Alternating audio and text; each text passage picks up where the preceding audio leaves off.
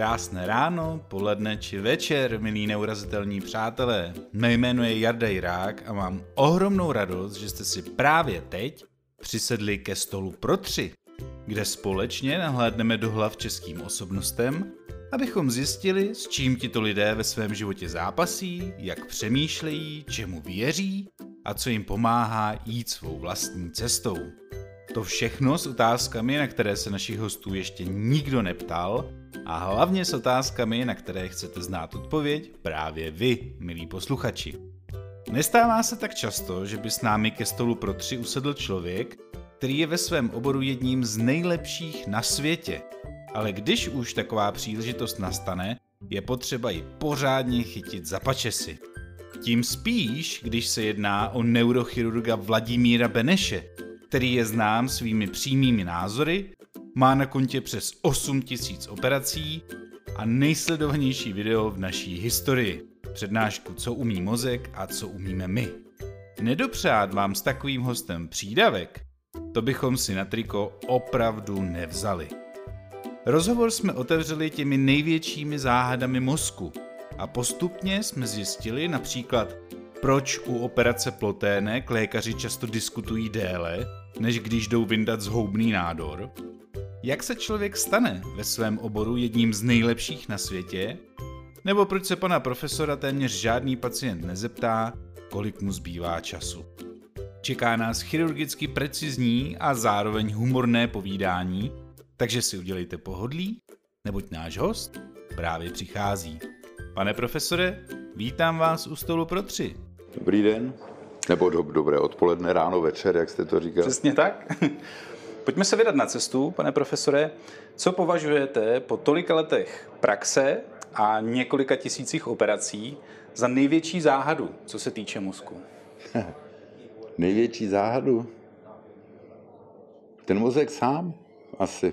Ten je pořád to záhadné a to pro mě neuchopitelné, protože to, jak my se tam pohybujeme, to je e, víceméně rypadlo na malý kanálek. E, a ty možnosti a funkce, co ten mozek má v sobě, jako v celku, jsou tak ohromné a neuchopitelné, že to svým způsobem je pro mě to nejzáhadnější, že my můžeme tolik udělat a přesto to ten mozek dokáže kompenzovat. Na druhou stranu ty ohromné funkce, které všechny má a kde tam jsou.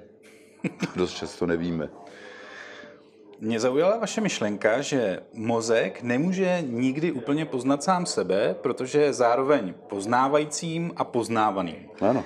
Já jsem asi natvrdli, ale proč nemůže sám sebe poznat? No to je per definicionem, to je z té definice toho, že ten e, orgán by měl poznávat sám sebe. Lepší přístroj na to není, že jo? Cokoliv hmm. použiju na poznávání toho mozku, bude ten mozek zase sám. Hmm. A sebepoznání podle mě nemůže jít až opravdu do těch 100%. Tam se ty rovnoběžky v té dáli setkat podle mne nemohou. Mm-hmm. Jako myslím si to, možná, že se mýlim, ale zatím mě nic nepřesvědčilo o opaku a zatím si myslím, že jsme někde hodně na dně. Aha. Takže ještě jako ty, ty rovnoběžky, které by se mohly někde někdy protnout, tak ty jsou hodně daleko. Aha, dobře. Co všechno se dá v lidském mozku vyřešit operací? Prakticky všechno. Dneska prakticky není místo, kam bychom nemohli, co bychom nemohli odoperovat. E, nejsou taková ty, e, ti pacienti, kde jsme řekli, tady se nedá nic dělat na shledanou. To je zcela ojedinělé a víceméně to zůstává u absolutně výjimečných případů, kdy tohle to řekneme. Takže e, ty naše možnosti jsou v současné době technické opravdu ohromné. Ten obor je nepochybně na svém vrcholu, nebo respektive už je možná trošku za ním, ta chirurgie jako taková, ale e, se vším všudy prostě jsme se už stali ne tím místem, kam se chodí umír, umírat, tak jak to bylo dřív, že jo, před těmi 40-50 lety. Dneska jsme regulérní medicínský obor, který má také regulérní výsledky, které nejsou některak otřesné. Ano, nejsou to řady v Márnici a podobně. No. Zase na druhou stranu neurochirurgové jsou asi jediní lidé, možná, kteří dokážou vypustit z úst větu, to je ale krásný nádor. když se ale řekne názor, eh, názor, no, názor někdy taky, ale když se řekne nádor, tak se většině lidí asi docela zježí vlasy.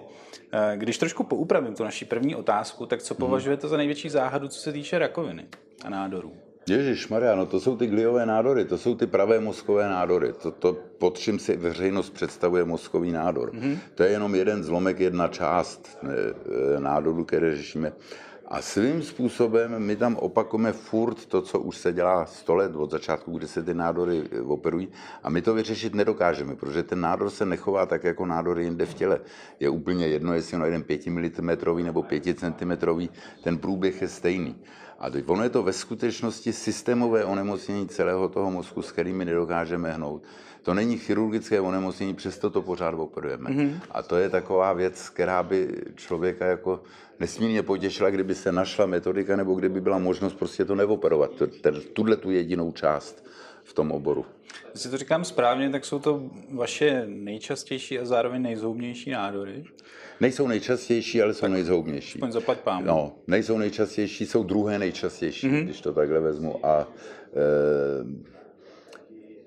e, je, je to opravdu věc, kde ve všech těch léčebných protokolech na prvním místě je operace. Vyndat toho co nejvíc, nechat tam pokud možno nic, anebo minimum a pak nás následuje ozařování, následují cytostatika a přesto e, syn někde to hledal, tak od druhé světové války každé desetiletí přidalo jeden měsíc na prognoze, mm-hmm. což je hrůzostrašný, jo? takže za těch 70 let od války druhý světový ti pacienti žijou o sedm měsíců víc to není jako zrovna e, dobrý výsledek. A je to bez ohledu na to, co my děláme. My je daleko líp vyndáváme, my daleko líp jako operujeme, my e, opravdu si s tím vyhrajeme a ty resekce jsou krásní, čistěnky, těm pacientům neubližujeme, ale ve skutečnosti e, jeden kolega z Mayo Clinic tak definoval bláznoství. Když něco pořád opakuje a očekávám jiný výsledek. Mm-hmm. My děláme furt to samé, to, co dělal můj táta, který uříz celý ten mozkový lalok i s tím nádorem a stejně to skončilo špatně. Mm-hmm. Tak my se snažíme teďka chirurgicky to vyndat co nejšetrnější, co nejlíp, co nejvíc a očekáváme, že něco bude jinak. Nebude. Mm-hmm. Ten nádor má prostě svoji biologii a své chování, které my tou operací nejsme vůbec schopni ovlivnit. Takže až tohle zmizí z operačních stolů, tak to bude opravdu úspěch veliký. No, jste říkal, že to je systém, systémový problém v tom mozku. Dá se to nějak mm-hmm. víc rozvést, aby jsme zase naše diváky moc nezahltili, ale... No, ten nádor jednak jde takovými jazyčky podél cév mozkových, takže on, to, co my vidíme na té rezonanci, je opravdu jenom takový, ne vrchol ledovce, ale jenom ta hlavní část, on je ještě dál, tam, kam my už nevidíme. Navíc je zakódovaný v um, celém tom genetickém systému člověka, takže eh, má prostě svůj neměnený průběh, tak jako má třeba karcinom pankreatu, slinivka. Mm-hmm. Jo, to, ty, ty dva jsou si podobní v tomhle ve skutečnosti. A mozek není ten samý systém, z kterého rostou všechny ostatní nádory. Jo, to, to se chová prostě úplně jinak. To, to je, tak asi nej, nejblíž k tomu má leukémie svým způsobem, protože to je taky systémové onemocnění celé krve, tak tady je to taky systémové onemocnění celého toho nervového systému. Mm-hmm. Rozumím. Vy sám jste zastáncem léčebné metody pozorování, tedy že není třeba hnedka pacientovi otvírat lepku a no. že můžete počkat, co ten nádor udělá. Řekl bych ale, že názor převládající v nás, lajících, je ten, že Jakmile nám najdou nádor, tak musí okamžitě ven, čím dřív, tím líp. Ježíš Maria ještě metastázy, takže kudla, vozářky, chemoterapie. A do toho přijdete vy a řeknete, no jo, je tam ne, nádor, to, tak počkáme. To neplatí u těchhle. Ne? To neplatí u těchhle nádorů. U těchhle ne. Navíc oni nemetastázují. On recidivuje na tom místě, kde byl. Mm-hmm. On se zno, s neúprosnou pravidelností prostě vrátí na to samé místo, kde roste poprvé. Mám, myslím, a tady obecně. neplatí tohleto pozorování. To pozorování je u nezhoubných nádorů, mm-hmm. u věcí, kde to můžu provozovat, jo? protože nejlepší operace je opravdu žádná operace, ale když mi přijde nezhoubný nádor, co jsou meningiomy, to je z těch pokrývek chlebních, nebo neurinomy, to je zase třeba ze sluchového nervu, ten nejčastější, tak samozřejmě nebudu operovat člověku, který mu ten nádor nic nedělá. Když je ten člověk klinicky v pořádku, o tom nádoru už víme, máme rezonanci, takže nám neuteče, on bude chodit na kontroly a zasáhnu teprve tehdy, když mu začne dělat buď potíže, anebo když roste. Mm-hmm. A taky je něco jiného, když takovýhle nádor máte u 20-letého člověka, tam ho asi spíš budete hned vyndávat, že jo? Nebo počkáte jednu tu rezonanci půl rok, tři čtvrtě roku. A když budete mít 70 letého člověka, když víte, že mu dá těch 15-20 let, co má před sebou, no tak proč to operovat? Mm-hmm. Jo, tak, takže buď růst, anebo potíže. Jinak to nemá smysl, jinak jenom toho pacienta ohrožují přeci. Mm-hmm.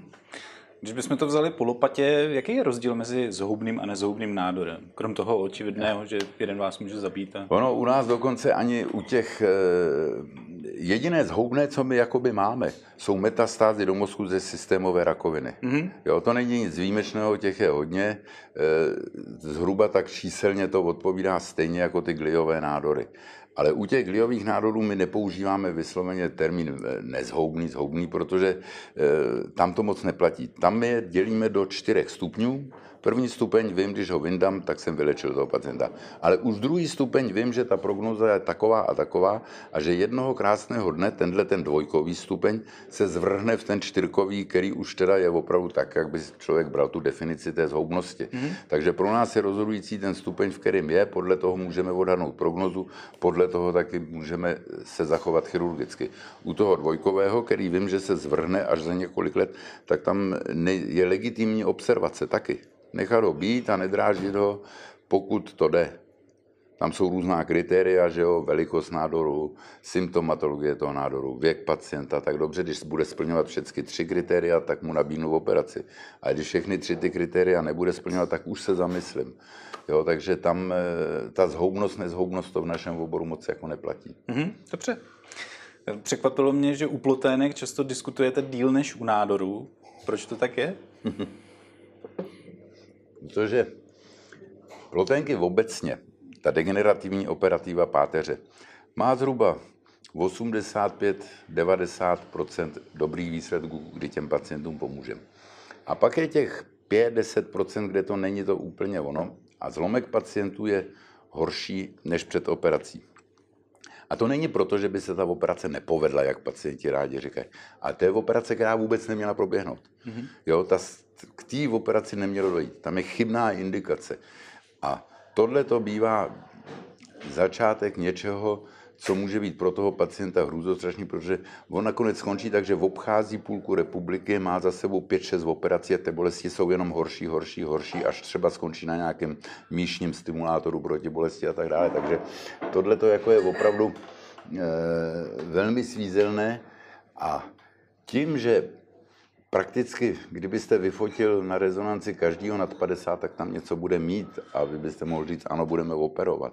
Tak je třeba vzít korelaci opravdu klinického stavu toho nemocného, jaké má obtíže, a té rezonance nebo CT. A teprve, když to hraje, tak mu nabídnout operaci. Ale jakmile tam něco skřípe, jakmile tam něco není, tak je lepší to nechat být, protože ono dost často se to usadí samo. Nebo na nějaké konzervativní léčbě, na nějaké rehabilitaci. A samozřejmě, že je lepší, když není žádná operace, než když pak se takhle sumujou, pak to skončí nějakými těmi stabilizačními Eh, železy do páteře a už, už, už je prostě zle. Troufám si ale tvrdit, že takový názor nezastávají úplně všichni. Nemyslu, to asi ne, protože ono nezastávají. Rozumím. Knize Mé cesty do hlubin mozku, ke které se budeme dneska asi ještě několikrát vracet, zmiňujete takový paradox, že na jednu stranu se snažíte tou operací mozek léčit, a na druhou stranu ho poškozujete anestézí, když je to nějaká operace v celkové anestezii. Eh, v čem je vlastně ta narkóza nebezpečná? Ale no tak narkóza je přeci jenom zásah že do normálního fungování organismu. A ona už není tak nebezpečná to, co to bývalo, že jo, když to bývalo dřív, tak se ten pacient mohl chvíli dusit, že jo, chvíli mu mohl klesnout tlak a takovýhle, takže to ten mozek nesnášel. Já si myslím, že v dnešní době narkóza u zdravého relativně mladého člověka ne, neuškodí. Ale v každém případě je to zásah do toho normálního a může se ten pacient po té narkoze zlep, zhoršit. My dneska máme možná největší problém se starými lidmi. Mám teď na mysli opravdu starý. Těm se říká fragilní pacient. A to je člověk, který má tisíc systémových chorob, počínaje cukrovkou, přes obezitu, po něco takového. Je mu 80 pryč a má nádor, který by potřeboval operaci. V každém případě ta operace je velký zásah, v každém případě už ta narkoza je pro takového člověka velký zásah. A tohle to pořád ještě jaksi není nějak dost dobře vyřešeno. Pořád ještě trošku zatím pokulháváme, že tito fragilní pacienti jsou ty nejnebezpečnější. Když už má být malér, tak je to obvykle u tohohle. Vy nemůžete tu operaci odmítnout, protože ten člověk začíná třeba ochrnovat, hmm. takže je třeba to udělat a přitom víte, že ty rizika jsou tam daleko větší, než kdyby to bylo úplně to samé u člověka 30 letého. Jasně. Jo. A ta narkóza, nebo ta anestezie, ať ti nenašle nějakého anesteziologa, narkóza, oni říkají, že jo, tak ta je jenom součást té operace a svý rizika má tak. Mm-hmm. Jak vlastně dokonale dokážete dneska ten nádor odstranit? Protože se často dočteme, že stačí jedna jediná buňka, která tam zůstane a už je průšvih. Jak moc to My tady, my tady směšujeme ty, ty uh, opravdu mozkové a ty, uh, které jsou mimo ty nezhoubný. Tam, tam jako, to bych vám musel udělat přednášku o těch nádorech napřed, jo, ale tak narychlo. Jsou dva typy. Intrinzické extrinzické, intraakciální, extraakciální. To znamená nádory, které rostou v nervové tkáni a nádory, které rostou mimo mm-hmm. tu nervovou tkáň. Ty nádory, které rostou v té nervové tkáni, tak to jsou nejčastější právě ty gliomy, ty špatný, který a děláme, co děláme a tam vždycky nějaká buňka zůstane. Jasně. Ty per definicionem nejde vyndat celý. A pak jsou ty mimo, a to jsou nezhoubné nádory, to jsou většinou meningiomy, nádory z tvrdý pleny. Mm-hmm. Oni nejsou vysloveně z tvrdý pleny, ale takhle to Jasně. vypadá. A tam, když nějaký kousek zbyde, tak se nic neděje, protože ten nádor roste pomalu, máte čas ho dohlídat, máte radiochirurgii, kterou to můžete dořešit, takže vůbec jako v kritickém místě je lepší kousek nádoru nechat, nežli třeba utrhnout krkavici, což je hlavní tepna, která živí mozek. Jasně. Hm? Takže o jednu buňku nejde, tu nehoníme, tu ani nevidíte, ta je mhm. mrňavá. Jasně. Eh, jak často se setkáváte ve své praxi s takzvanou spontánní remisí, že by se ten pacient uzdravil bez nějakého lékařského zásahu? Ah, občas to je.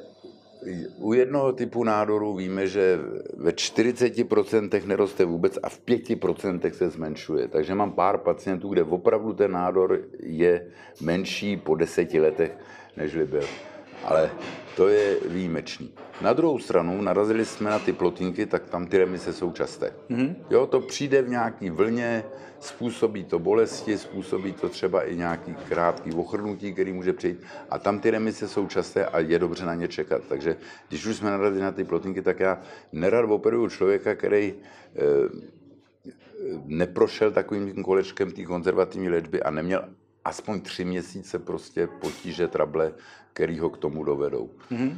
Jo, dát mu prostě šanci na to, aby se taky uzdravil po dobrým. Pojďme na chvíli k tomu, co mozek umí a kde se to v něm schovává případně.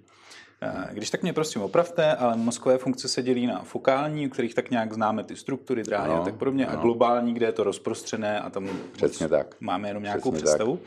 Z té první kategorie, to znamená ty, kde víme, tak mě docela zaujaly cizí jazyky.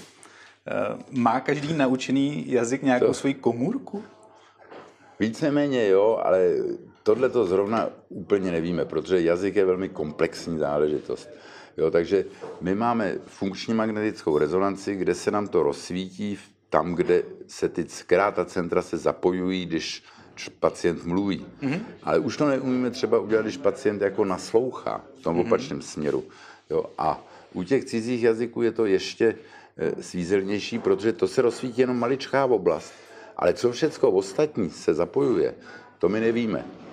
Jo, to se nedá zobrazit. Ono dokonce i to zobrazení té funkce je ve skutečnosti statistický výpočet průtoku krve. Mm-hmm. Takže to je velmi nepřesné.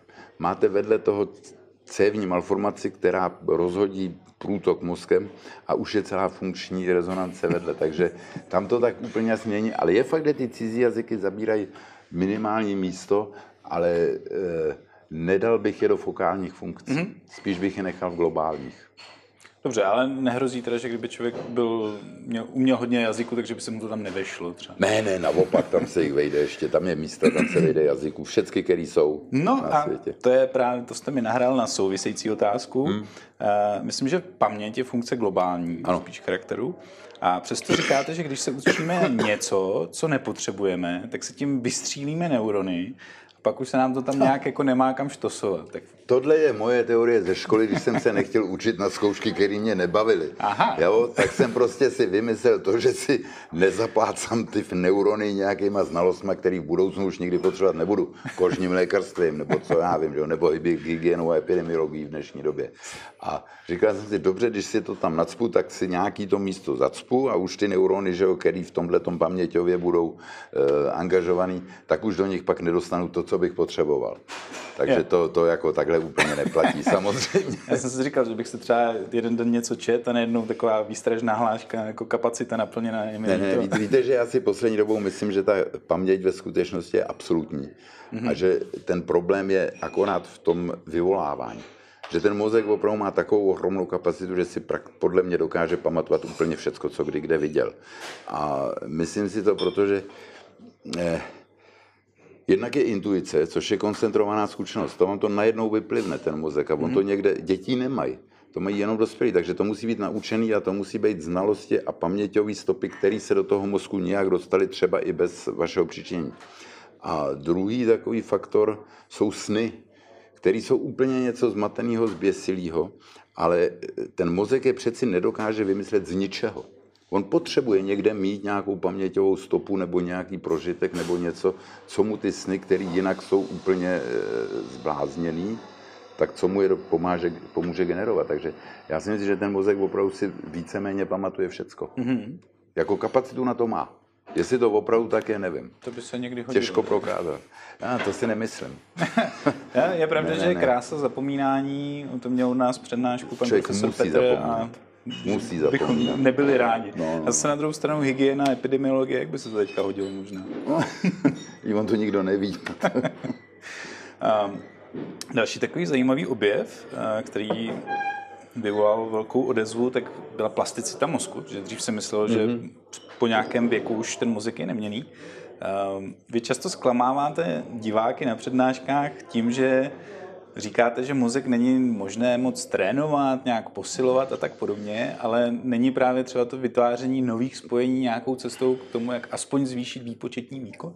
Ale jo, to nepochybně, to jako paměť se dá naučit, že jo, ale nedá se naučit to, co je to zajímavé a důležité, já nevím, kreativita, emoce a takovýhle, jo, to, to ten mozek buď v sobě má, nebo nemá, mm-hmm. jo, to se naučit nedá. A myslím si, že Sudoku vás před Alzheimerem neuchrání. Jo, to asi takhle bych to pojal. A když se narazil na tu plasticitu, tak to je záležitost dětského věku. Mm-hmm. Když se narodíte, tak ten mozek ještě není hotový.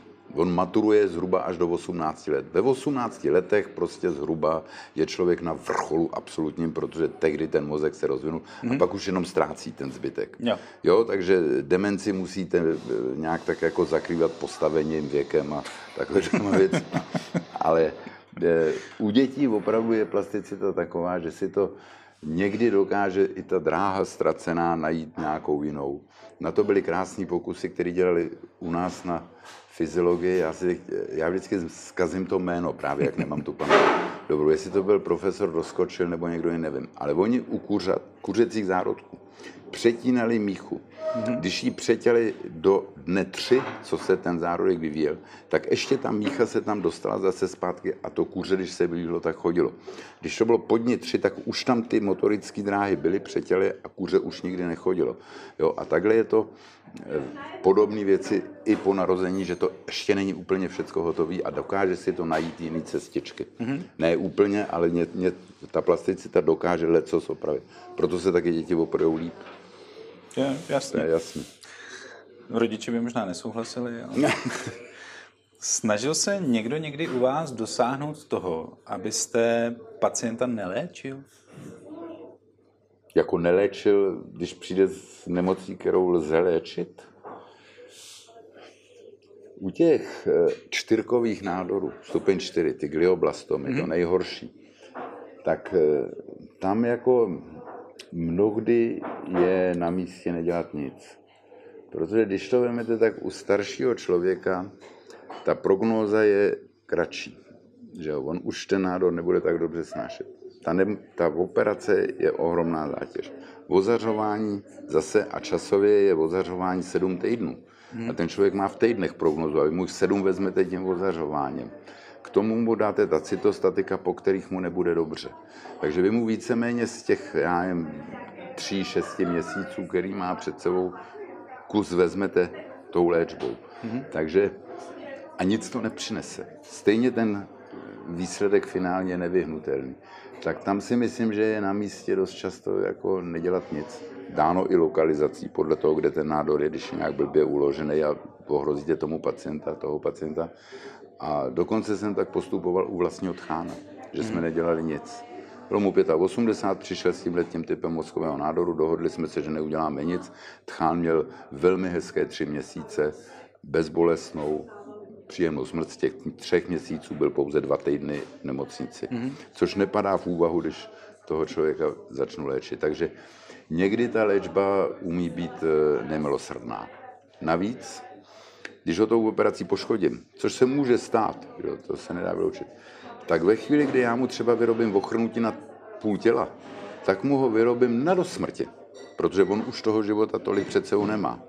Když ho vyrobím někde 30 letýmu člověku, který má před sebou 50 let, tak nejen, že to může rozcvičit, ale i kdyby ne, tak se na to dokáže zvyknout, dokáže se adjustovat a dokáže fungovat. Když to ten 70 letý už ne. Takže tyhle faktory, když člověk všechny si dá nějak dohromady a teďka ví tu neblahou perspektivu. Kanaděni sebrali 30 tisíc těchto nádorů a 10 let po bylo naživu 9 tak je mnohdy lepší opravdu nedělat nic. Takový... Oni dokonce, některé typy z nich jsou podle učebnic kontraindikované, když to prorůstá, to corpus callosum, to je ten, ta část mozku, která spojuje v obě mhm. ty hemisféry, tak když je nádor v tom, tak se to nemá operovat. Když je v mozkovém kmeni, taky ne, že jo? Takže, ale to už je dáno lokalizací a to, to už není významný. Významný je ta, to prv, ta první úvaha. Takové specifické přání se objevuje u matek, to je další věc, co mě eh, překvapila v knížce, že hmm. asi každá matka by si nejspíš přála zachraňte dítě a přitom je u vás vždycky na prvním místě matka. Proč to tak je? Eh, to, to, víte, že já nevím, odkud to je, ale v každém případě se vždycky to, to mluvíme o době porodní. Jo, že se zachraňuje napřed matka a pak teprve to dítě. Hmm. A je to v celku logický, protože ta matka může mít to dítě další. Jo, takže vždycky zachraňují porodnici, to není naše problematika ani, ale opravdu vždycky ta matka má eh, první místo. To pak přestává platit, že jo, když to dítě začne růst, ale tam už zase nejsou nemoci, které by byly, jo, to, to mluvíme opravdu o té době porodní. Jedna otázka, na kterou se vás téměř nikdo neptá, se týká délky života. Kolik mám ještě času? Proč myslíte, že to tak je? To nevím, ale nevím, takhle. Člověk má na všecko nějakou teorii nebo něco si o tom myslí a na to, že se neptají ti pacienti, kolik před sebou mají, si myslím, že je to právě taková nějaká psychologická brzda, kdy to ten člověk nechce slyšet, protože si povědomě chce zachovat nějakou naději. A to je faktor velmi důležitý, ta naděje pro u toho člověka. Jo. Takže já nemám právo mu dát naději, která je nesmyslná, ale myslím si, že taky nemám vůbec právo mu brát tu, kterou ještě má. Takže já jsem docela rád, že se na tohle to neptají. A kdyby se zeptali, tak to obejdu jo, a neodpovím. Takže eh, tohle to, nevím, to by vám asi líp řekl nějaký psycholog hmm. nebo psychiatr, kde to je, ale opravdu tahle ta otázka na tu délku, ta nepadne prakticky nikdy. No právě jste zmiňoval, že když už padne, tak u těch zhubných nádorů máte tendenci se uchýlit k milosrdné lži. Hmm. Že vlastně ona to není lež, ona je to statistika, protože já to taky nevím. Že jo? Takže já vezmu Gaussovu křivku a řeknu, nevím, jestli jste tady na vrcholu nebo tady na tom hmm. uh, už klesajícím zase. To opravdu nemám sebe menší možnost jako odhadnout, takže na tomhle tom se to dá krásně vysvětlit a opravdu nevím a uh, když je to v týdnech se udávají u těch čtyřkových nádorů prognózy, no tak tam nebudem přeci diskutovat čtyři týdny nebo šest týdnů, že jo? To, to, to, to, je, to je nesmysl. Takže tam to, tam to opravdu jako, když to zcela výjimečně padne, a je to výjimečný, tak, tak to neřeknu. Mm-hmm. Tak to obejdu tímhle. To ne, nejsme Amerika, která je v tomhle tom nemilosrdná opravdu a krutá. To, to si myslím, že do, do našeho kulturního prostředí tohle to nepatří.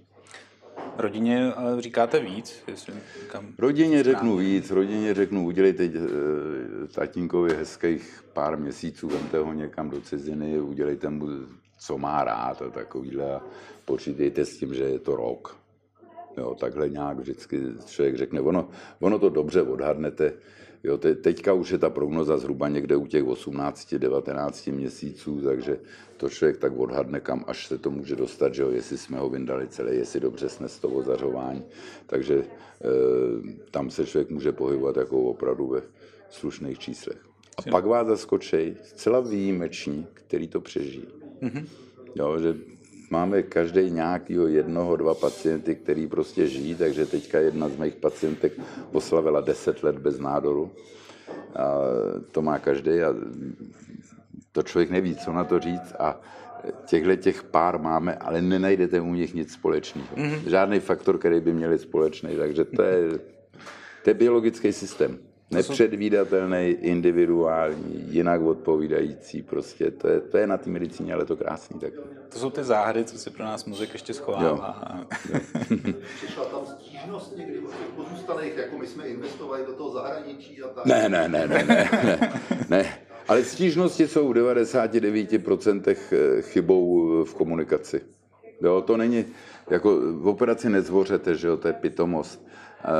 A nebo to těm lidem řeknete, tohle ne, nevyšlo tak, jak jsme měli, ale opravdu je to o té komunikaci s, s pacientem i s těmi příbuznými a eh, jediný faktor, který je podle mě rozhodující, je poctivost. Když jim to člověk poctivě řekne, řekne jim to lidsky a řekne jim to normálně, tak ty stížnosti nejsou. Ale když se na ně eh, někdo utrhne nebo mu to řekne na půl huby ve dveřích, a takovýhle, tak je to samozřejmě o té stížnosti. Opravdu chyba komunikace je to nejhroznější v medicíně, co může být. Náš režisér má instrukci, aby když ho napadne nějaká otázka, aby se hnedka se zeptal. To je správný. Protože pak se vždycky ptá, když vypneme kamery a to je katastrofa. No, no, takže... to je správný. Vy byste chtěl vědět, kolik času vám tady zbývá? Ne, to, to, to, to, to, to není nutný, si myslím. Mm-hmm. To, to, to není nutný. Eh, to je, člověk má mít nějaký že jo, tajemná něco jako skovaný a vědět jako přesně, že třeba za deset let to přijde a že to bude tohleto, no to je přece hloupost. To je nějaká ta určitá míra nepředvídatelnosti musí být.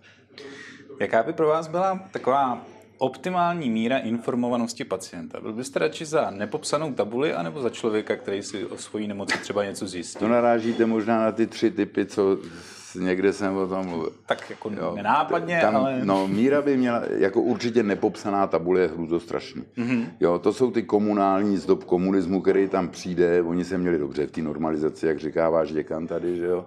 E, a on přijde a řekne, tady mě máte, ale čte se mi, si mě, teď jsem, jsem si to celý život platil. No tak to, to je, pak přijde na kontrolu, já se tam, co jsme vám dělali, a on neví co jsme mu v té hlavě dělali. On jde s blbým autem do servisu, tam se zeptá na každý detail, ale na to, co jsem udělal v hlavě, se nezeptá. Tak tyhle mě teda opravdu jako míchají, ty mě vadějí. A není jich málo. Pak jsou ty, já jim říkám inženýři ČVUT, snad se nikdo nenaštve z ČVUT, který si sestudují všecko, co je na netu. A net je nejlepší nástroj na vytřeštění pacienta. Víc vyděsit se nikde nemůže, protože tam najde všecko, že jo. Takže ty přijdou vyklepaný, vyděšený a teď o tom ví úplně všechno. A tím, že oni si študovali jenom tu jednu nemoc a já jich mám 100, tak oni toho můžou vědět i víc, že jo. Já jsem neviděl poslední článek, který o tom vyšel a on mi ho cituje se všem všude. A pak jsou ty normální lidi, kterých naštěstí pomaluje víc a víc, který opravdu mají zájem vědět, co se jim dělalo, mají zájem vědět, co to bylo, mají zájem vědět, co můžou očekávat, eh, chodí na kontroly tehdy, kdy se domluvíme, že jo? Takže tohle to, takový ty normální zdravý selský rozum, když mu řeknu za tři měsíce se uvidíme, tak on opravdu za tři měsíce přijde. Když mu řeknu, nádor byl nezhubný, ale kousek jsme tam museli nechat, protože bych vám mohl ublížit, budeme ho kontrolovat, tak budete chodit na rezonanci a ten člověk to pochopí, zeptá se mě na detaily, které můžou být, tak to, to je nejlepší. Mm-hmm. Já dokonce dost často říkám lidem, ať si ty otázky, než jdou na kontrolu, napíšou, protože velmi logický je to, že ve chvíli, kdy odejde, tak ho napadne, na co se ještě chtěl zeptat, ale už je mu blbý se vrátit mm-hmm. zpátky. Jo? Takže ať si to pěkně napíšou, proberem to, popovídáme, jde to rychle, to, je, to, to jsou jednoduché věci. Tohle pochopí opravdu to, co já těm lidem vysvětluji, kde kdo, to s tím problém není. Ale musí o tom mít zájem, nemůže to být takový ten s tím prázdným pohledem, který, jako je, z kterého spíš obtěžuju, že ho vyšetřuju.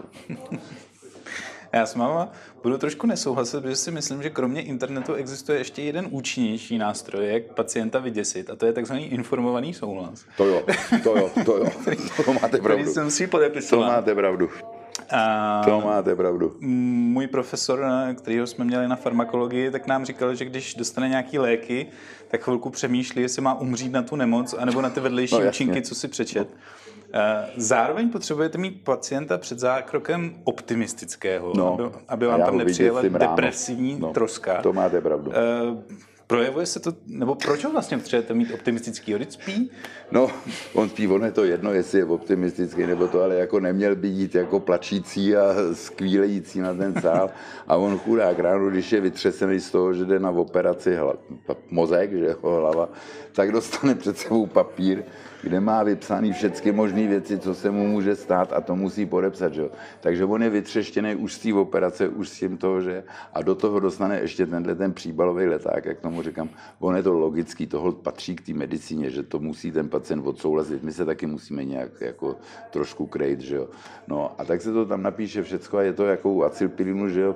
Když si někdo vezme acylpirin a zlomí se na nohu, tak v příštím příbalovém letáku bude, že při použití acylpirinu si můžete zlomit nohu, jo. Jo. No tak takhle je to. Bohužel, no ale patří to k věci dneska. Pane profesore, lékaři by po nás, pacientech, na jednu stranu chtěli, aby jsme o svoje zdraví pečovali, přicházeli k ním včas.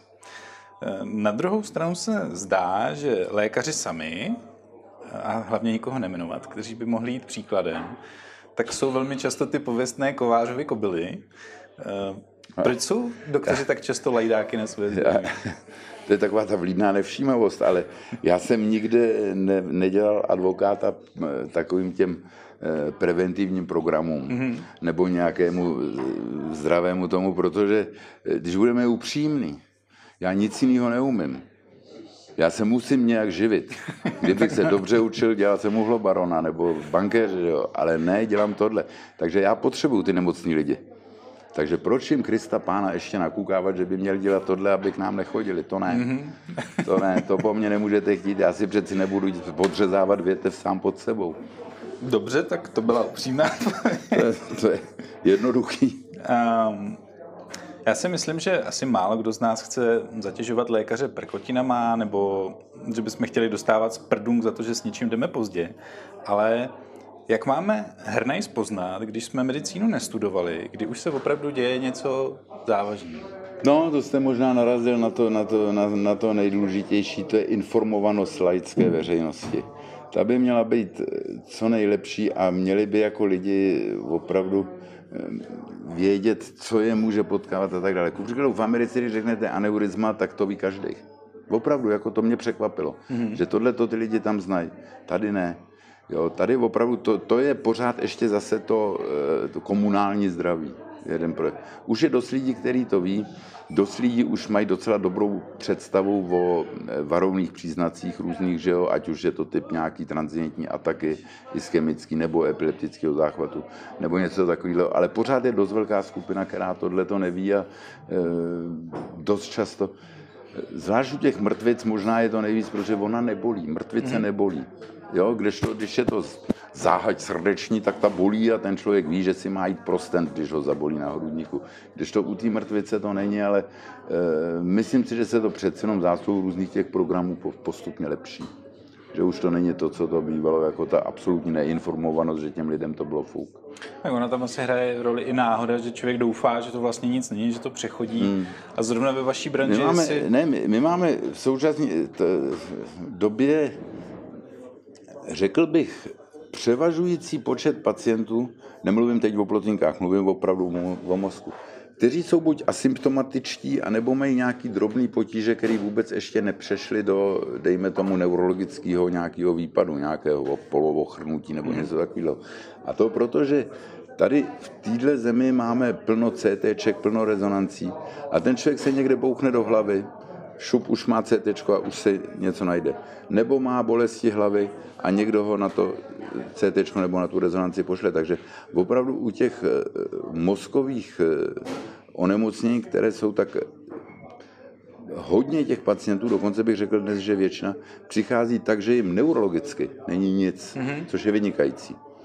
Jo, to, to potom plně splňuje to, co já jsem, jsem už opakovaně říkal, že jsme ve skutečnosti preventivní obor. Mm-hmm. Že zasahujeme předtím, než se něco stane, aby se to nestalo. Jo, takže v, to, v tomhle tom opravdu ta, ta, ta, ta změna je dramatická v posledních letech. A je to i, určitě svoji roli hraje i, i ta informovanost veřejnosti, která se lepší. To jako naštěstí. I když hm, to úplně nezastáváte ty myšlenky preventivní prohlídky, že byste ne, si to jsem si dělal srandu, Já samozřejmě prevence je ale pěkná věc. tak neměla by potom být součástí prevence i nějaká takováhle prosvěcovací metoda, že bychom potom Ne, ne, ne, věci ne, ne, zachytávali ne, dřív? to je, to je ekonomicky neschudný, protože ona, jak, jak CT, tak rezonance nejsou úplně laciný e, metody a zase přeci jenom e, to má 10 milionů obyvatel tady. Tohle zkusili kvůli aneurizmatům Japonci, kteří jich mají jako víc, než jich máme my tady na tom e, západě, tak vzali dvě prefektury a komplet všechny lidi, já nevím, od 50 let vejš, e, projeli CT, aby našli aneurizmat. Jo, nenašli jich za prvé moc a za druhý zjistili, že je to šíleně drahý. Mm-hmm. Takže se to opravdu nevyplatí. To, to, to není cesta. Taky kdy? Vzal byste dvacátníky, nebo třicátníky, No, nebo čtyřicátníky? Jo, to by na vás skočili určitě nějaký takový ty vyrovnávači eh, korektní. Je asi že, jako, nebral byste osmdesátníky, ježišmarja, to by byl oheň na střeše, že jo? To nejde. Eh, Vy jste zmiňoval pacienty, kteří nosí v kapse lísteček neresuscitovat. Hmm. To jde? Respektovali by to záchranáři? Já jsem to zatím ještě neviděl, protože ty pacienti jdou přes háro u nás, že jo, k nám nepřijde bezvědomí. Ale asi to lidi mají a to pak se respektuje, samozřejmě. Přání toho pacienta je to rozhodující. To je jako zcela nepochybně. Eh, Říkám správně, že běžná bolest hlavy, takovou tu, jakou známe prakticky z každodenní praxe, tak eh, neznamená většinou vůbec nic? Neznamená. On ten pacient právě tím, jak chodí a nemají zatím žádný problémy, tak mi chtějí udělat radost, jako že jim opravdu něco je, tak každý vytáhne tu bolest hlavy, že jo. Mm-hmm. Ale to příznak není a bolest hlavy, když příznakem je, tak je natolik specifická, že to člověk pozná. Mm-hmm. Že ví, ano, tak tohle to je ono, ono, jo. Ale normální bolest hlavy, fajn. Když je stupňující se, nestěžitelná, přijde k tomu třeba nějaký zvracení, tak bych vystřel. Mm-hmm. To jo. Ale jinak jako taková ta normální bolest hlavy, to, co mi právě oni dělají radost, ty pacienti, že jim něco fakt je, když přijdou, tak to ne, to neberu. Takže si můžeme vzít prášek a být v klidu. Jo, jo, brufen je zlatý vynález. Jo, jste říkal, že to snídáte, obědváte. Jo, jo, jo. Uh, mě tam zaujala jedna myšlenka, že uh, ta bolest je nějakým signálem těla, že je něco špatně Ano. a že když přijmeme ten signál, tak je v pohodě si tu pilulku vzít. Nebo aspoň jako dáme, dáme vědomí na to, že tam nějaký signál je. Je to, je to obranný signál, je bolest, že jo? To je, šáhnete na kamna, zabolí to, víckrát už na ně nešáhnete. Mm-hmm. To je logický, že jo? Máte zánět někde tady v kloubu, no tak to bolí, aby to vám to řeklo, hele, něco s tím prstem je. A takhle je to už, jo. I ty bolesti hlavy běžný budou pravděpodobně signálem, že tam je nějaká nepohoda. Mm-hmm. Ne něco závažného, ale prostě nepohoda, eh, která přejde, přejde i bolest. A pak je bolest, která se stává, stává problémem sama o sobě. Když už se ty signální mechanismy celý popletou, ta bolest je dlouhodobá, tak pak se ta bolest stane už problémem, i když už ta příčina je třeba pryč. Jo, a to je eh, bolest, kterou stojí za to léčit nějakým stylem. To je to, proč tam máme tu ambulanci bolesti, že jo. Je to třeba u těch plotínek. Mm-hmm. U těch plotínek samozřejmě trvalá bolest zád vás eh, neurotizuje a za čas Jestliže začínáme třeba na poměru 90% organická, 10% neurotická, tak když to trvá díl, letech, tak najednou zjistíte, že tý neurotický je daleko víc než tý organický. Takže tohle to je taková problematika jako velmi svízelná a e, ti pacienti, co chodí právě na tyhle ty ambulance bolesti, tak ty nejsou moc optimistický, protože když už je ta bolest fixovaná, tak se ovlivňuje dost špatně. Jo, to pak už opravdu něk- někdy to míří až k těm modulačním technikám. Byla to ale vůbec ta otázka, na kterou jste se ptal? Já myslím, že jo. Já Vy jsem jste se tomu... ptal na to, že je obraným mechanismem. Ona je obraným mechanismem do té doby, než se stane problémem mm-hmm. sama o sobě. Jo? Třeba migréna jako taková, tak to je regulární onemocnění. Mm-hmm. Jo? Tam ta bolest je projevem toho onemocnění. A ona je i projevem u toho zánětu třeba tak dále, ale je to regulární obranný mechanismus toho organismu. On ji potřebuje. Já jsem k tomu chtěl jenom doplnit, že mi právě přijde, že někdy chceme tu zázračnou pilulku, aby, aby jsme ten signál vypnuli. Že no, tak já sice No, vím, že něco dělám, asi bych neměl, jo, je tady ta bolest, ale dejte mi pilulku, já to budu dělat dál. O- Ona, eh, ne, nejlíp je to možná patrný u náhlých příhod břišních, to si ještě mm. pamatuju, protože já jsem taky obecný chirurg, kdysi dávno. Tak u náhlý příhody břišní se nesmí tlumit bolest nějakýma opiátama, dokavat není diagnoza, dokavat není jasný, co s tím budeme dělat, protože to může překrejt, že jo, mm-hmm, tu symptomatologii, slepý střevo. Takže tam je to zcela jasný signál, hele, tohle není v pořádku, něco s tím udělej. Tak to netlumit. Jo, ale zase jako proč netlumit nějakou obyčejnou bolest, kterou si člověk vyrobí, třeba, že hraje celý odpoledne fotbal, nebo co, mm-hmm. no tak hoď si ten brufen veme, ne? Bereme podle vás zdraví jako samozřejmost? No to určitě, to určitě. To je komodita, kterou všichni považujeme za garantovanou. Jo, až do té doby, než selže. Než přijde první nějaká vážná věc. A do té doby opravdu všichni bereme takovýto pomalu si myslíme, že jsme nesmrtelní nebo nepoškoditelní, jo? ale hmm. prostě to zdraví je garantovaný, takže ta nejhroznější černá labuť v životě je pravděpodobně, když to zdraví závažně selže. Nemluvím o pokotinách typu chřipky, že jo? Hmm. ale e, o opravdu závažném onemocnění, tak to potom je pro toho člověka si myslím e, opravdu úder psychologický ohromný. Překvapení první, že jo, hmm. samozřejmě. Máte nějakou teorii, co by pomohlo tomu, aby jsme to jako samozřejmost nebrali? Co aby jsme to nebrali jako samozřejmost? Hmm. Zamyslet se nad tím. Zamyslet se nad tím, ale ono zase, e, možná, že by to bylo i kontraproduktivní. Já si myslím, že je to správně psychologicky nastavený, takže že až do té nemoci prostě ho berem za garantovaný, že jo? a někomu to selže ve 30, někomu v 90, je šťastným lidem nikdy, že jo. A e, skoro jako si myslím, že je to i dobře, protože ve chvíli, kdyby na to lidi začali myslet, tak by, to, tak by de facto zestárli daleko rychlejš, protože konec života, že jo, to vidíte u starých lidí a to vidíte u starých společností taky, se vlastně to probírá těma chorobama. Jo, kdy, když mluvíte se starým člověkem, tak se mluví jenom o nemocech. Mm-hmm. Jo, a kdyby na tohle jste měl myslet už ve 40 třeba a bavil se o nemocech, no tak to je špatně. Mm-hmm. To už nevymyslíte třeba trakař. Jasně. A myslíte si, že by tomu pomohlo, kdyby lékařská péče nebyla úplně zdarma? Nějakou... Ona není úplně zdarma. No, Ona vlastně... stojí nepředstavitelný peníze. to je největší biznis na světě. Samozřejmě, že by se za to mělo do určité míry platit. Jo, měli by být, vemte, že celý ohromný segment se prakticky úplně zkomercializoval. Co to je zubařství. Mm-hmm. Jo, tam už není prakticky nic, co by hradila ta pojišťovna. Já mám pocit, že se onekdá dokonce hádali o tom amalgámu, který už vám snad žádný zubař nedá, tak i no, ten chtěli. Jo, ani ten by nebyl na pokladnu. A Tohle si myslím, že by v normální medicíně být nemělo.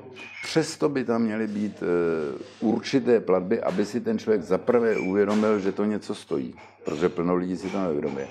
Za druhé, aby se do toho systému dostalo ještě o něco víc peněz, protože my jsme schopni a ochotní spotřebovat cokoliv nám kdo dá, že jo? Mm-hmm. A za další, je to jedna věc, která u nás na rozdíl od snad všech zemí světa chybí, a to je komerční připojištění.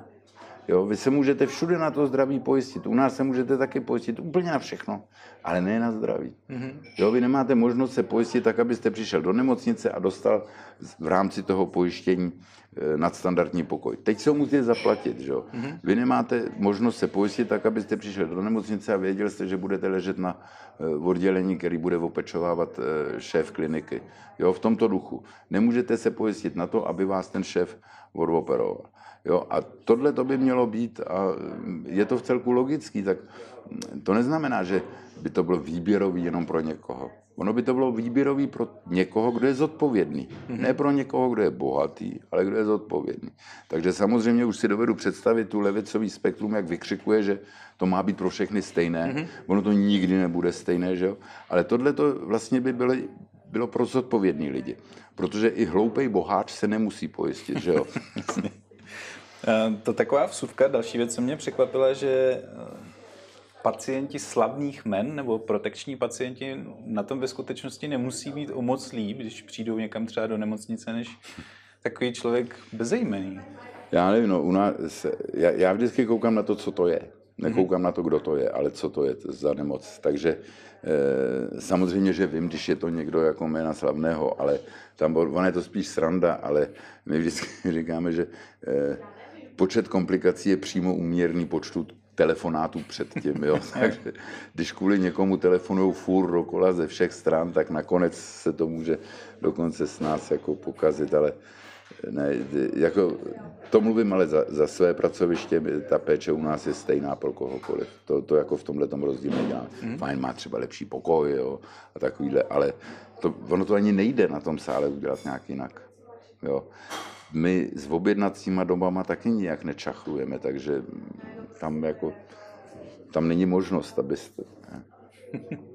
Pojďme teď na ty, řekněme, temnější stránky medicíny. Vy máte hodně přátel mezi lékaři v zahraničí, kde se hmm. na rozdíl od české kotliny zatím uh, rozmohl takový neštvar doktora prakticky za cokoliv zažalovat okamžitě. Jak se vašim kolegům funguje v situacích, kdy je může kdykoliv za cokoliv zažalovat? Dost špatně. Dost špatně. To je anglosaský, to je, to je Amerika a Británie. E, měl jsem pár pacientů z Británie, kdy mi ten kamarád zavolal a říkal, hele, udělej to prosím já se tady bojím. Mm-hmm. Oni teďka dokonce tomu říkají defensive medicine, že provozují obranou medicínu, aby nenarazili, protože oni opravdu jako těch žalob je tam plno, Oni jsou všichni na to pojištěni za drahý peníze a kamaráda zažalovali kvůli plotínce, kde udělal všecko tak, jak udělat měl a dopadlo to tak, že vlastně jeden víkend věnoval tomu, že si nahráli ten soud. Mm-hmm. Jo, že, že, že mu tam kladli otázky, které by mohly padnout, že ho tam jako opravdu mučili těma otázkama. Ty jeho právníci no. tohle to udělali. Nakonec to dopadlo bez soudu, jo, ale až k tomuhle, no tak to bych jako opravdu nerad viděl tady a naštěstí si myslím, že ono to zatím nepřelezlo ten kanál. Mm-hmm. Ono to zůstává v tom anglosaském světě. A tam je to opravdu hodně a někdo mi říkal, že de facto Americe vymírají porodnici. Proto, já nevím, jestli to teď řeknu opravdu, jak to je, mm. ale to jsem slyšel a je to už dost dlouho, ale eh, oni mají snad jakýsi zákon, kdy ten člověk může až do 18 let věku žalovat porodníka za to, že je to porodní, porodní trauma, ať je to de facto cokoliv. Aha. Jo, takže tam se prostě žalovali a porodnictví nikdo nechtěl dělat, protože to bylo o hubu prostě. Mm-hmm. Jo, a e, jako ty silný velké instituce, ty tak snadno žalovaný nejsou, že jo. Takže tam dělají medicínu zhruba jako my. Ale v těch menších, tam toho je hodně a tam opravdu jako když vám na emergenci vedle pacientů sedí právníci a říkají, rovnou je zažalujem, no tak to je trošku špatně, ne? Mm, tak řekl bych, že jo. jo a vy, vy, když jedete po Americe, teď vidíte injury lawyers, hede vypleš, to je takový to po úrazu, že se vám takhle cukne mm-hmm. krk, že a on pak bolí. Hede vypleš, we shall see you the doctors. No mm-hmm. tak to není jako moc dobrý.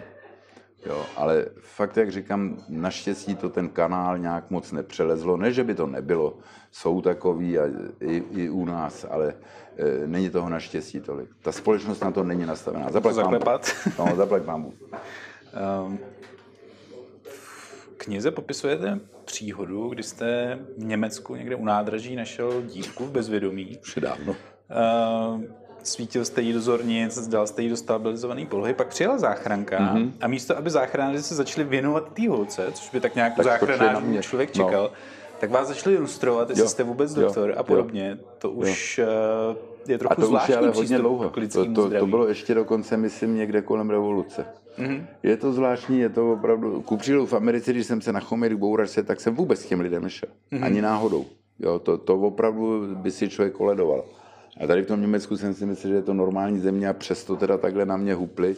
jestli viděli, že jsem nějaký exot z východu, nebo co to já nevím, ale opravdu jako napřed vyšetřili mě, zda jsem teda opravdu doktor, což já nevím, jestli jsem měl v pase titul nebo co, ale nakonec se opravdu začali věnovat tý zdrogovaný holce, mm. že jo. E, ale jako bylo to hodně nepříjemné, takže od, od té doby se moc do těchto věcí radši ne, nepletu. No já právě nevím, jak vy, ale dovedu si představit, že spousta lidí po takovéhle jedné zkušenosti už by se do té záchrany života vůbec nehrnula. Ne, ne, ne, to věřím, že ne. kontraproduktivní. No, to je kontraproduktivní. A v té Americe jsem to, to opravdu jako už věděl a na Chomej jsem se uprostřed pouště k bouračce, tam byly dva zakrvácený vedle toho auta, ani jednomu nebylo dobře, to bylo evidentní, ale opravdu jsem mi nechal dokávat, nepřijeli ty jejich hasiči. Hmm. To nestojí za to. Pane, Jaké jsou podle vás největší chyby, kterých se lékaři vůči pači, pacientům, co mi to dají do toho kaká, pacientům dopouštějí? Komunikace. Mm-hmm. Určitě komunikace. Určitě komunikace, že buď si na to neudělá čas, nebo to řekne špatně.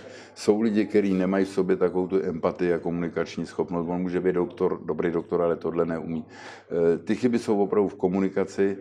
A druhý, ale to je hodně daleko za tou komunikací, je taková ta mm, trošku víc aktivita tam, kde by člověk mohl být e, jako to vlídnou nevšímavostí. Mm-hmm. Jo, ale e, to, to je absolutně podružný proti tomu, co se děje v té komunikaci. Mm-hmm.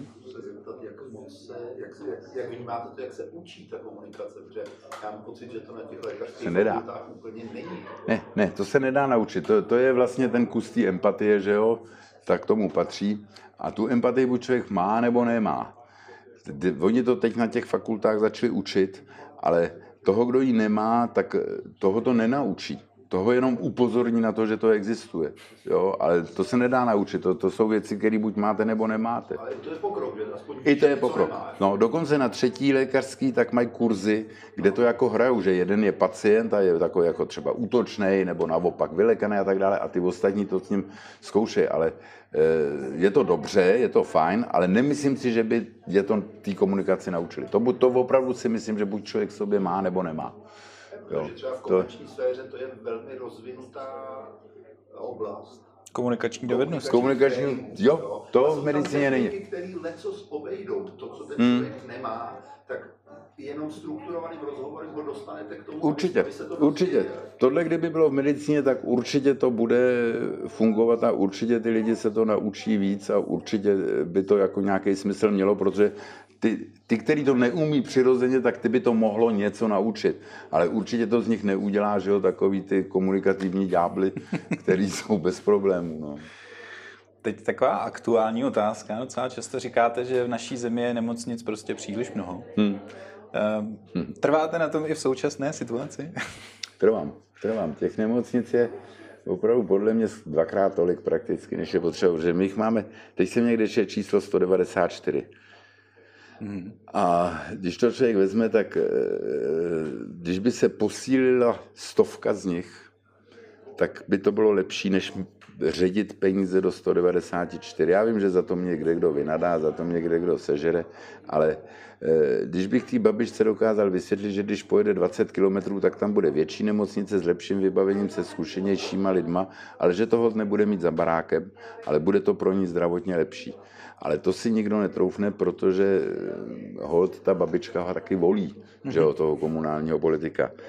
Ale eh, když jsme desetimilionový národ, tak to dělme deseti a přijdeme na to, že bychom měli mít jednu nemocnici na těch, já nevím, 100 tisíc na týden jeden okres. A to je ta stovka. K tomu pár nějakých specifických ústavů a s tím bychom dokázali určitě výjít, pokud bychom těch 100 vybavili opravdu jako solidně dostatečně. Furt mluvím o páteřní síti, tak hmm. Krista pána vezmu desítkou soustavu a mám páteřní síť za pět minut. um, já se přiznám, že v jednu chvíli, když jsem četl tu vaši knihu, tak jsem mi začal rodit v hlavě takový docela děsivý obrázek, že na jednu stranu teda při nějakých banálních úrazech posíláme lidi na CT, tím pádem zjistíme, že tam je mm-hmm. nějaký nádor, který ale třeba by nerost nebo něco mm. takového a zároveň ne všichni praktikují tu metodu toho pozorování Takže vlastně čím dál tím víc zachycujeme nádory a čím dál tím víc se ty lidi můžou dostat pod kudlu prostě kvůli něčemu, o čem by ani nevěděli celý život třeba, kdyby No. je neprosvítili. Ano. Ano. Takže a teď, když vezmu operaci, ozářky, chemoterapii, to všechno je brutální nálož. na Ne, tělo. to už zase splítáte ty dva typy Pardon. těch nádorů. To ne, to, to nepla. To, to, ta observace je na místě u těch nezhoubných věcí. To jo, ale, Ale- ale to je právě to, že ne každý tu observaci respektuje a může se stát, jiná. že tam To bude pacient a to jsou řekne, pak, musíte eh, pod kydlu. Fajn, tak když to vyndaje, člověku není nic, je v pořádku, je zdrav, tak je to v pořádku, ale prostě inherentní v té operaci je to riziko. Mhm. Jo? A to můžu udělat stokrát bez, bez problémů, stokrát bez komplikací, ale sto první nedopadne dobře. Mhm. A už je to špatně, když se tomu můžu vyhnout přeci. Jasně. Jo, takže o tohle to jde. Ku příkladu u nádoru podvězku mozkového, tak naší snahou není vyndat celý ten nádor, aby tam to turecké sedlo bylo čisté, jako když bylo dítě ten člověk. Naší snahou je prostě eh, uchovat toho člověka při kvalitním životě, kde nebude mít žádná omezení po tu dobu, kterou má tady vyměřeno. To znamená 81 u ženských, 79 u chlapů, nebo tak něco, jak to je u nás teďka. A jestli na tom, na té rezonanci kontrolní je kousek někde zbytek zcela nezhoubného adenomu, s pánem Bohem, když neroste. Eh, Dá se nějak podle vás poznat dobrý lékař? Nebo to zjistím až, když je pozdě? No, to, to, to by bylo střílení do vlastních řad, že jo?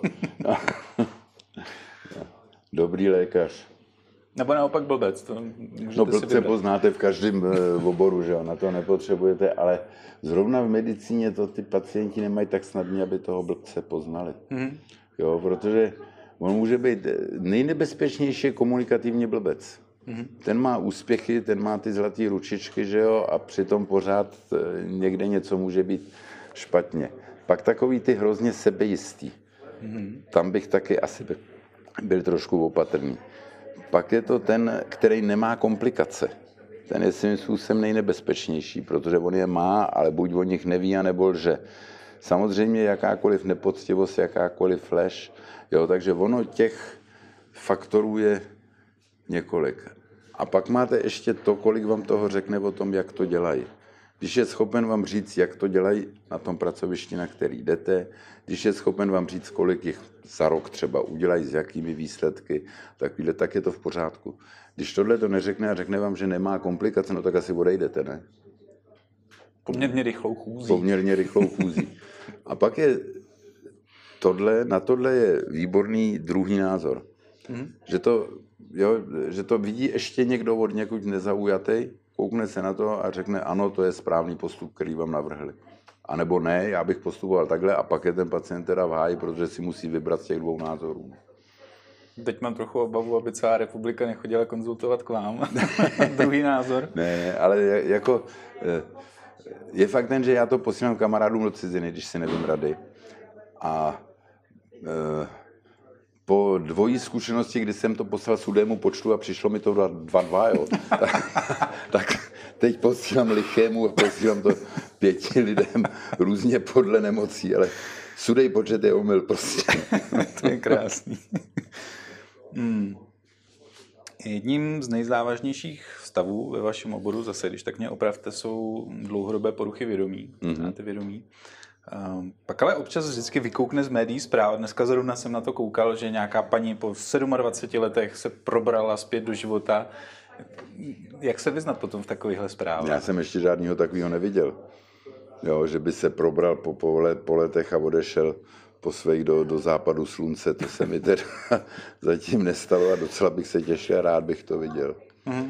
Navíc takový, že by se jako hned z toho probudil. Občas u dětí je to jak otočení vypínačem. Děti mm-hmm. mají velmi specifickou věc, že oni jakoby oněmí po určitým výkonu v mozečku. Mm-hmm. A to pak trvá třeba měsíc, to dítě je opravdu efektivně němý a pak najednou otočíte vypínačem a dítě začne mluvit normálně. Mm-hmm. Ale to nemá s vědomím nic společného. Vědomí jako opravdu nahodit tak, jako aby fungovalo, to si moc dost dobře ne, nemyslím. Ty pacienti se pomalu budějí po těžkých úrazech třeba nebo e, po těžkých mozkových příhodách a pomalu něco přibývá že jo, v tom neurologickém nálezu, že eh, se pacient zlepšuje, zlepšuje, zlepšuje, ale vždycky je, jde o to, kam až se zlepší. Mm. Takový to vypínačový jsem neviděl. Notabene ne po tak dlouhé době. Závažnost prognózy závisí na hloubce poruchy vědomí a na délce jejího trvání. Čím díl, tím horší ta prognóza je. Prostý, jednoduchý. Já si pak říkám, jestli právě tyhle ty zázračné zprávy nedávají trochu naději těm příbuzným, který pak nechávají udržovat na dávaj, přístrojích. Dávaj, to víte, že jo. Kill Bill, že jo, jak ona se tam probudí. Mm-hmm. Uma Thurman po těch letech, no. Český seriál Pulda, myslím, taky tohle téma. Ano. A, přemýšlel jste někdy nad tím, proč se u nás tolik ignoruje soucí cítění a prosazuje se léčení? Proč neumíme no, nechat člověka umřít? To nevím, to nevím. To je ta otázka milosrdenství, že jo. Eh, já si myslím, že my na to nějak zapomínáme, protože já jsem absolutně nevěřící. Ale přesto si myslím, že jsme křesťanská civilizace, nebo židovsko-křesťanská, mm-hmm. kde to milosrdenství mělo docela výraznou roli. A tohle by mělo být opravdu nějak tak možná na té církvi, aby nám to připomínala. Ale ona je tak oblíbená, že to nemá komu připomínat, že jo? Teďka, takže tam je možná problém. Eh, a v lidech to normálně asi moc není. Ale to milosrdenství je podle mě absolutní součást medicíny, tak jako ta léčba, tak jako to všecko ostatní. A to je to, kdy já třeba řeknu těm lidem, že nemá smysl, aby jsme dědečka ještě operovali, protože mu budeme jenom ubližovat, že ho necháme milosrdně zemřít v době jemu vyměřené. Mm-hmm. Tak to jo, takže eh, tohle by se možná, když už se učí empatie, tak tohle by možná na těch fakultách měli učit taky. Mm-hmm. Ale zase je to individuální. Taková poslední otázka na to zdravotnictví obecně. Vám docela vadí různé omezování času, které může chirurg ve výuce nebo v praxi mm-hmm. strávit uh, vyloženě na sále, uh, protože se toho pak málo ne naučí. na sále, v nemocnici. Obecně v nemocnici. No, v nemocnici, on mají domů. Poukazujete na to, že v Japonsku, kde mladí doktoři tráví 110 hodin v nemocnici, padají týdně, na hubu, týdně. nevyspí se, nechodí domů, ano. ale Japonsko má skvělé zdravotnictví. Má. Kdybyste si vy mohl vybrat, jestli hmm. byste radši odpočatého chirurga s méně hodinami, anebo chirurga s více hodinami, ale unavenýho totálně na šrot. Více hodinami. Jo? Samozřejmě. Samozřejmě, tam jako není vůbec diskuze o čem, ono dokonce je to prokázaný. Mm-hmm. Američani si udělali studii, protože američani to skrouhli na 80, my asi na těch 42 nebo kolik, mm-hmm. jo. A oni vzali špitály soukromí a špitály e, veřejný, těžký poranění mozku. A vzali jenom komplikace a výsledky tam, kde skrouhli na těch 80 hodin, tak měli víc komplikací, nežli na těch eh, soukromých, kde ty, to omezení hodinový nebylo. Mm-hmm. A je to úplně logický. A my teď máme polovičku toho, že jo? takže my těžko můžeme něco jako dobře, to, to je, já nevím, na, na mě je to jak červený hadr tohleto. takže možná, že je to celý problematika. Eh, eh, jako, pro boha ten chirurg se na tom sále neunaví. Mm-hmm. Jo. Když se nevyspí, tak to řekne tomu šéfovi, ten šéf ho pošle domů. Když má dobrou službu a může tam spát, no tak v té práci zůstane. Když ho to baví, tak v té práci snad může zůstat, jo. Když ho to baví, tak si to bude doma studovat, tak přijde nějaká časová policie a bude ho kontrolovat, jestli doma neštuduje náhodou, jo. To, Budeme to, mít takový ty kolečka, jako mají řidiči. Jako, no jistě, dopravy. tachograf, no to mají, v Německu to mají, za to dostal kamarád 15 000 euro pokuty. Mm-hmm. Jo, ten, ten tam přišla za ním baba z magistrátu a říkala, pane profesore, vaši doktoři jsou mladí, jsou tu moc dlouho. A on říkal, no to jo, ono je to baví a babu vyhodil, že jo. Baba byla za týden zpátky 15 000 euro pokuta. Druhý kamarád v Lozán, ty vyhodili dva ničemný sekundáře, který prostě nefungovali, jak by měli. Ty je zažalovali, že je tam drželi díl a šéf toho oddělení platil 40 tisíc franků švýcarských a ty zbylí čtyři, který tam byli po deseti. Ty kluci si vyžalovali 80 tisíc franků pokuty. No to je. No to přijít sem k nám, no tak já se půjdu pást, že jo, když by mě zažalovali sekundáři. Ne, ne, to, tohle to, to je zrůdnost. To dělají z doktorů dělníky od pásu. Mm-hmm. Navíc jich je, tam musí být tolik, aby se to pokrylo časově, protože furt někdo odpočívá a věnuje se rodině, že jo. E, že toho pacienta jeden doktor přijde, přijme, druhý ho má na oddělení, třetí mu rozepíše medikaci, čtvrtý vyšetření, pátý ho odoperuje, šestý ho ošetřuje na, na povoperáku, sedmý potom na standardním oddělení a osmý, který ho nikdy neviděl, píše propouštěcí zprávu. Mm. To je blbost, jo.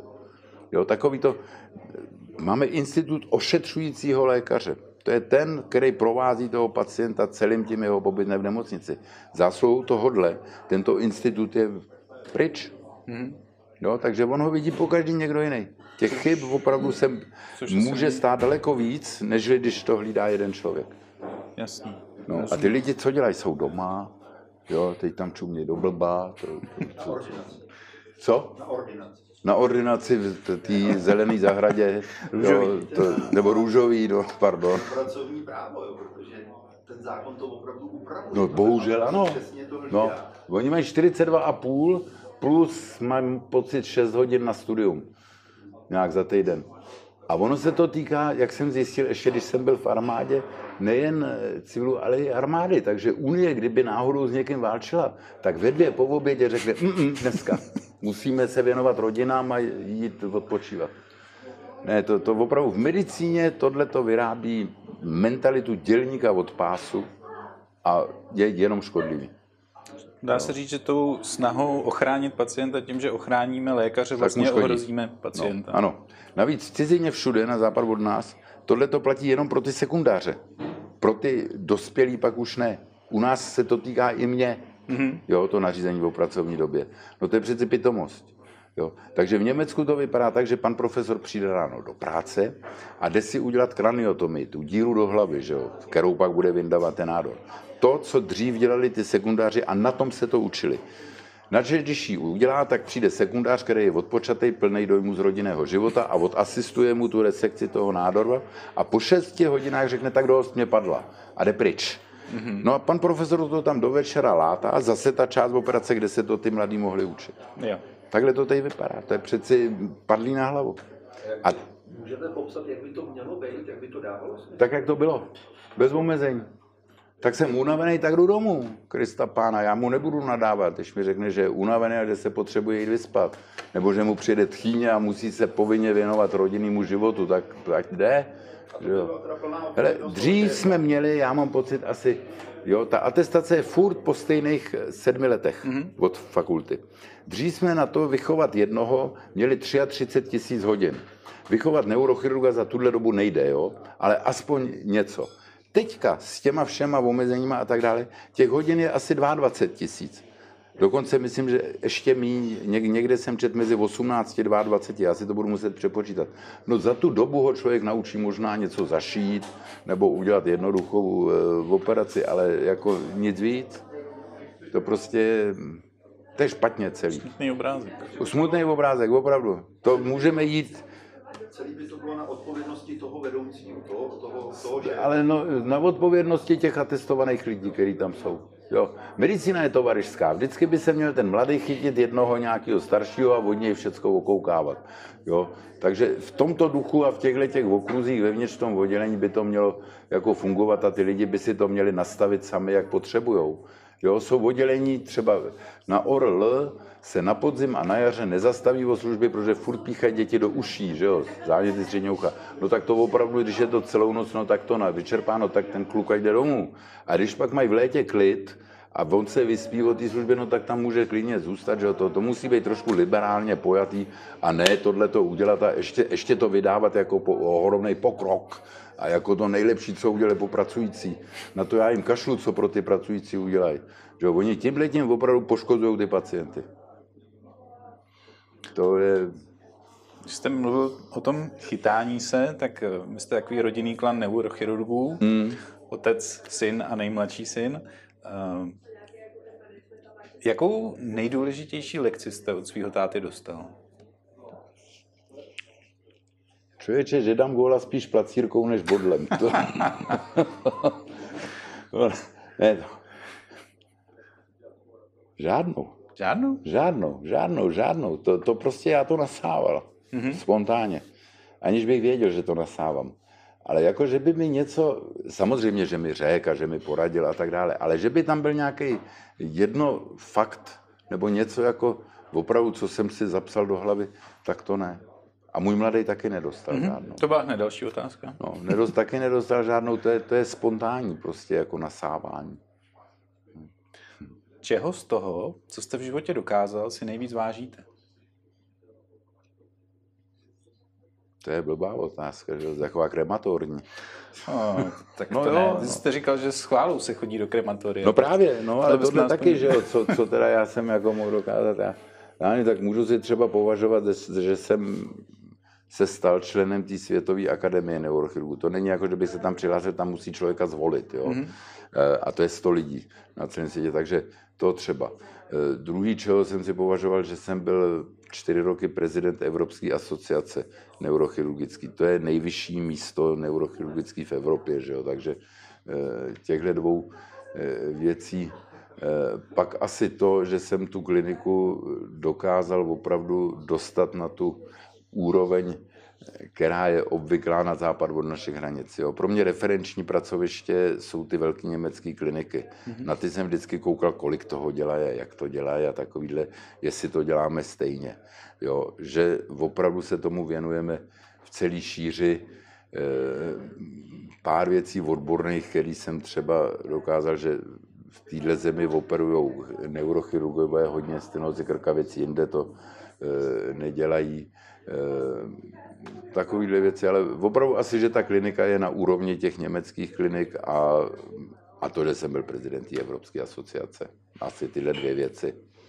to... ne, a pak máme kliše, nesmíme mm-hmm. zapomenout na kliše, že máme šťastnou rodinu, že, jo, že jsme s manželkou spolu už 40 let a jo, tyhle ty věci. Já jsem právě chtěl jeden vrcholný úspěch doplnit, že jeden z vašich vrcholných úspěchů prý bylo, je ta manželka. manželce vysvětlil, Určitě. že doma nemůžete nic dělat, protože jste nešikovný. To jo, to jo, to, to dalo práci a musel jsem to několikrát předvíct. Já myslím, že vyvrcholením toho, kdy zjistila, že jsem opravdu nepoužitelný doma, bylo, když chtěla, abych pověsil v obrázek trošku výš a on vysel na takových špagátech, což by znamenalo jenom ten špagát prostě zkrátit, že jo to ne já tak, ale já to dělal spontánně. Já jsem prostě tu skobu vzal a vyrval jsem ji s půlkou cihly ze zdi a chtěl jsem ji zatlout zvejš, no tak to, když mě viděla, tak pochopila, že jsem teda jako neužitečný. ne, takže jste to musel demonstrovat příkladem, že jinak Určitě. by vám to člověk asi při preciznosti vaší práce asi úplně ne, nevěřil. No, ne, ale já opravdu na, na tohleto. Já jsem si jako dítě nikdy nehrál s Merkurem jo, s těma věcma. To jsem nikdy, nikdy, nikdy jsem tuhle tu hračku, naše mi to koupili, ale mě to nikdy nebavilo jako tyhle ty mechanické věci. A neurochirurgie taky o té mechanice moc není. Takže ono, jako ta nešikovnost eh, v těch domácích pracech je celku jako logická. Jo, to je o něčem jiném.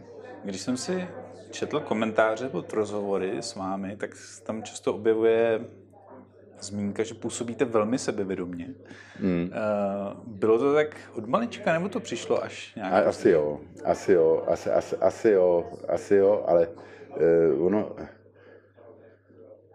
jako sebevědomí je podle mě do, dobrá vlastnost, zejména u oboru třeba jako dělám já, nebo i v, v jiných oblastech a uh, ono ty pochyby si člověk musí schovat a vyřešit si je někde jinde. Jo, takže to je to, co já třeba říkám u těch e, snímků, že já si je třeba tři hodiny prohlížím a opakovaně a koukám na to. Ale pak, když už to oznamuju a když to chci udělat, tak už to musím říct, že jo, sebejistě a takhle to je hmm. správně. A tohle to pravděpodobně se mi přenáší i do, do, do všeho ostatního. A sebevědomí, no, je na tom něco špatného? Já si to nemyslím. Já taky ne. Já taky ne, nejsme všichni stejní přeci. Takže proč bych nebyl? Jak se člověk stane jedním z nejlepších lidí ve svém oboru na světě? Dá se to říct? Trošku pracovitosti. Trošku. Trošku. trošku sebevědomí, sebejistoty, trošku genetického fondu a hodně štěstí. Mm-hmm. Jo, člověk musí mít štěstí, aby byl ve správnou dobu na správném místě. Takže já jsem měl tu kliku, že jsem byl ve správnou dobu v Ústí nad Labem, kde nás bylo, já nevím, čtyři tehda, a že tam vznikla situace taková, že já jsem mohl operovat prakticky, co jsem chtěl od e, pomalu začátků svých A pak, že jsem vyhrál konkurs sem na ty Střešovice, které e, jménem byly nejlepší pracoviště tak jako tak, nebo no vidíte, to se nesmí říkat, že jsme byli nejlepší, protože všech 16 je nás stejných, takže jo, no, tak jak to říct, no vidíte. No prostě ta kombinace tohohle plus to štěstí, e, nějaká kreativita do toho, e, nějaká e, schopnost PR, nějaká schopnost se bavit s těmi kolegy, nějaká, e, nějaký um v té akademické sféře, publikace a tak dále, mít na to ty nápady, co udělat, že jo, e, nějaká jazyková vybavenost, e, to je kombinace prostě všeho. Mm-hmm. To je kombinace, že jo, protože e, medicína není jenom to vlastní léčení, že jo. Já jsem vždycky si myslel, že akademická medicína prostě znamená, a neurochirurgie zvlášť, aby k tomu člověk se věnoval i té vědecké oblasti. To znamená, ať už nějaký jednotlivý publikaci nějakých sérií, nebo nějaké grantové projekty a tak dále. To mi k tomu přišlo normální. Absolutně normální mi přišlo i to PR u toho, protože jsem vždycky si myslel, že by neurochirurgie měla být prestiží na stejný úrovni jako kardiochirurgie. Mm-hmm. Jo, což není. Zdaleka. A asi nikdy nebude. Takže jsem si řekl, fajn, tak nemůžu opominout jedinou možnost nějakého PR pro ten obor. Pak je to to dostat se ven mezi ty lidi a do, dokázat se s nima bavit. Že jo? To, tohle, to je tak opravdu kombinace veliká. Jestli to říkám správně, tak vy jste se ale profesně našel až relativně pozdě. Jak to? No, uh, ta první operace, kterou popisujete v knize, že v tu chvíli jste věděl, co budete chtít dělat, hmm. tak to nebylo někdo úplně jako první No tak ono to bylo třetí ročník medicíny, nebo začátek čtvrtýho. A teďka k nám chodí medici v pátém ročníku a když se zeptáte, co chtějí dělat, tak eh, hodně z nich vůbec netuší. Hmm. Takže to já si myslím, že jsem naopak tušil od začátku dobře. Já jsem od začátku věděl, že nějaký chirurgický obor, a ta neurochirurgie by z toho vylezla tak jako tak. To je jedno, jestli vylezla na začátku toho čtvrtého, nebo by vylezla v půlce pátého. Ale určitě by vylezla, než bych skončil s tou medicínou. Jo, takže to bylo jako opravdu včas.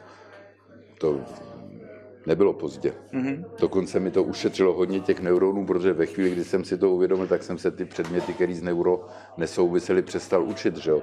včetně celé interny a hygieny a epidemiologie.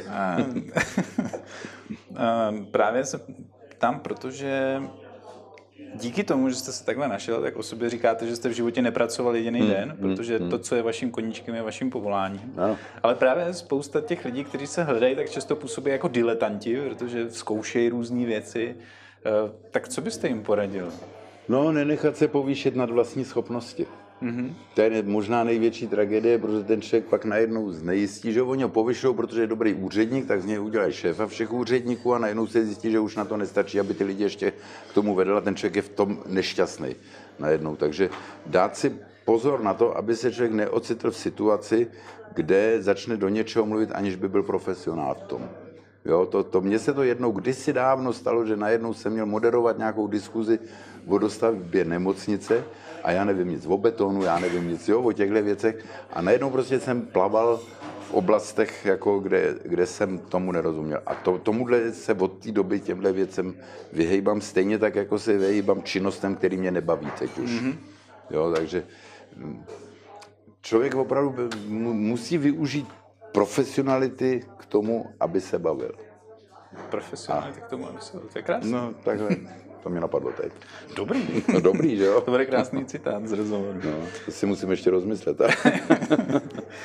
tak, eh, aby jsme nepromeškali možnost aspoň jednu jedinou filozofickou otázku, tak eh, jeden z našich diváků, Tomáš, by se vás rád zeptal, jaký je podle vás smysl života. Maria, těžko si mohl vybrat něco jako obtížnějšího. No, že? už tam toho moc nebylo.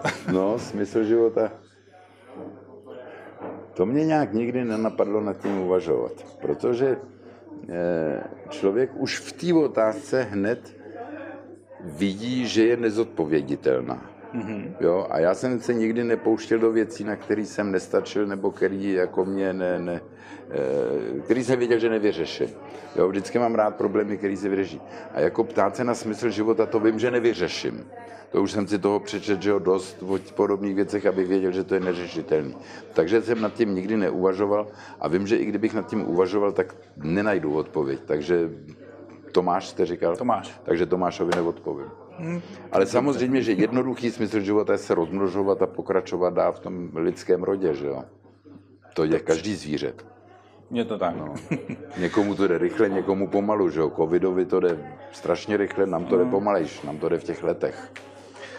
Pane profesore, já vám děkuji za fascinující cestu nejenom do hlubin mozku. Škoda, že v ní nemůžeme pokračovat ještě pár hodin, ale to už bychom se blížili délkou některým vašim operacím. Takže uh, dneska už nám zbývá jenom poslední otázka, taková naše tradiční. Kdybyste měl možnost vytvořit billboard, který by viděl každý člověk v téhle zemi, každý z deseti milionů lidí, ale na ten billboard byste mohl napsat jenom jednu jedinou větu. Jaká věta by to byla? Bavte se. Bavte se. Hmm, asi jo. To mě napadlo teda teď jako, jako spontánní reakce na vaši otázku. To bývá nejlepší. Asi jo. Pane profesore, moc děkuji, že jste Já přišel. taky děkuju. To je sice z dnešního rozhovoru všechno, milí posluchači. Příště si budeme povídat o lásce a vztazích a o tom, proč je to občas taková fuška. Eh, já vím, že jsem to říkal už minule, ale kvůli jednomu technickému zádrhelu to bohužel nevyšlo. Nicméně příště už to určitě klapne. Ale ještě než se dnes zvednete od stolu, mám na srdci tři důležité věci.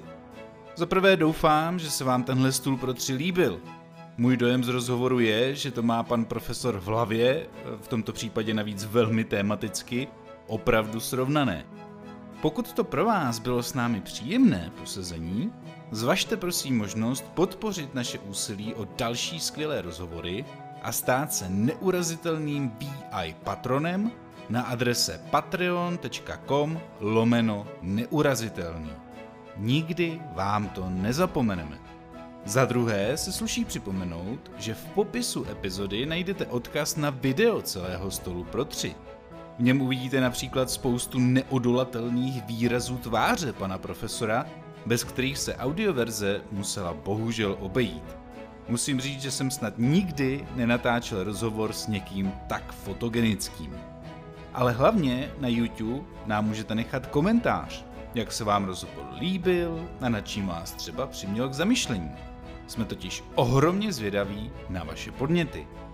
A hned o kousek níž v popisu epizody je link na náš web, kde rozhovor najdete v úhledném PDFku, včetně citátů, zajímavých odkazů a dalších libůstek.